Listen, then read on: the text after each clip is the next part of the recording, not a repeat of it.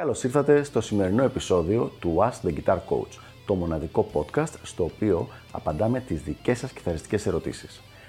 Αν ενδιαφέρεστε να εξελίξετε το παίξιμό σας στο maximum βαθμό, στείλτε μου ένα email στο email ioannis@ioannis.org για να σας ενημερώσω για τα πακέτα εκμάθησης κιθάρας του Elite Guitar Coaching.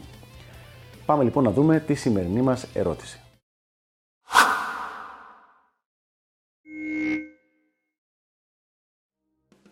Χρειάζεται πολλή εκπαίδευση για να γίνω καλός στο home recording?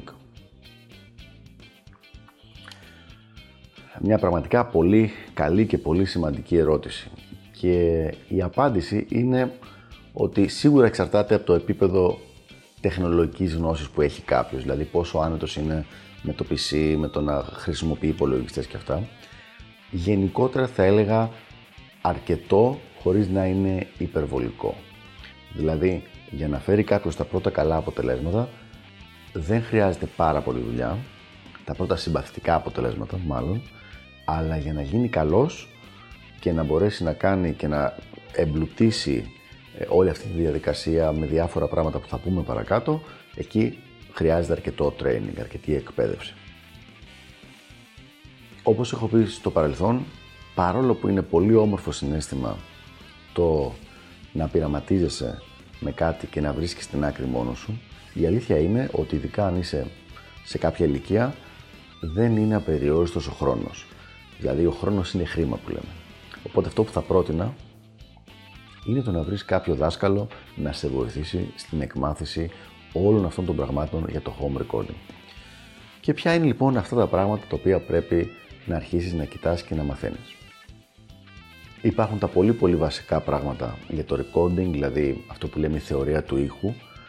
Δεν χρειάζεται να μάθεις τόσα πολλά όσο θα μάθανε κάποιος ηχολήπτης για αυτό το θέμα, αλλά σίγουρα τα πολύ πολύ βασικά χρειάζεται να τα ξέρεις.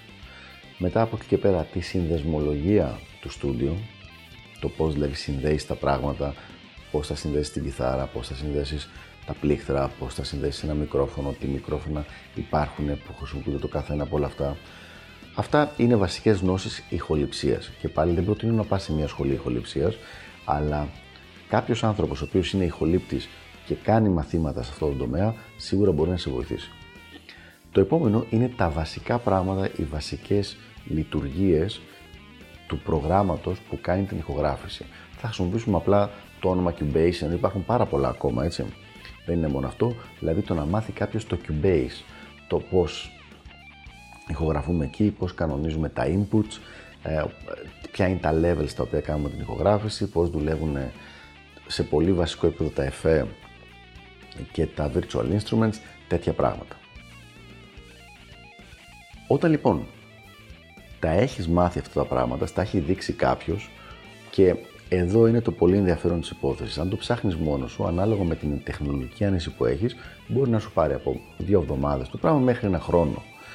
Αν στα δείξει κάποιος, μπορεί πραγματικά σε 2, 3, 4 μαθήματα όλα αυτά να είναι έτοιμα, σεταρισμένα, γιατί δεν χρειάζεται να ψάξεις την κάθε επιλογή να είσαι, ας πούμε, στο Cubase για να βρεις τη σωστή και να χάσεις 2-3 ώρες για κάτι το οποίο θα ήταν πολύ πολύ ξεκάθαρο σε έναν που το ξέρει ήδη.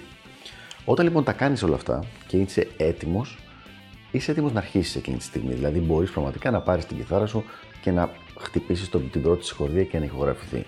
Και εκεί ξεκινάει το επόμενο μέρος της εκμάθησης, το οποίο είναι ότι όταν τα έχεις όλα έτοιμα, τώρα πώς γίνεται η ηχογράφηση και τι πράγματα χρειάζεται να ξέρεις εκεί. Δηλαδή, το να ηχογραφείς για παράδειγμα την κιθάρα, θα την ηχογραφείς με παραμόρφωση ή θα την ηχογραφείς καθαρά ώστε να μπορείς να κάνεις reamping μετά. Τις κιθάρες, μια και μιλάμε για κιθάρα, τις ρυθμικές θα κάνεις μια ρυθμική κιθάρα ή θα κάνεις 2 ή και 4 μαζί, έτσι ώστε να υπάρχει ένας γεμάτος και πολύ μεστός ήχος. Από όλα λοιπόν τα προηγούμενα, βλέπουμε ότι υπάρχει κάμποση δουλειά η οποία πρέπει να γίνει σε επίπεδο εκμάθησης για να μπορέσει κάποιος να ασχοληθεί σε ένα συμπαθητικό επίπεδο με το home recording.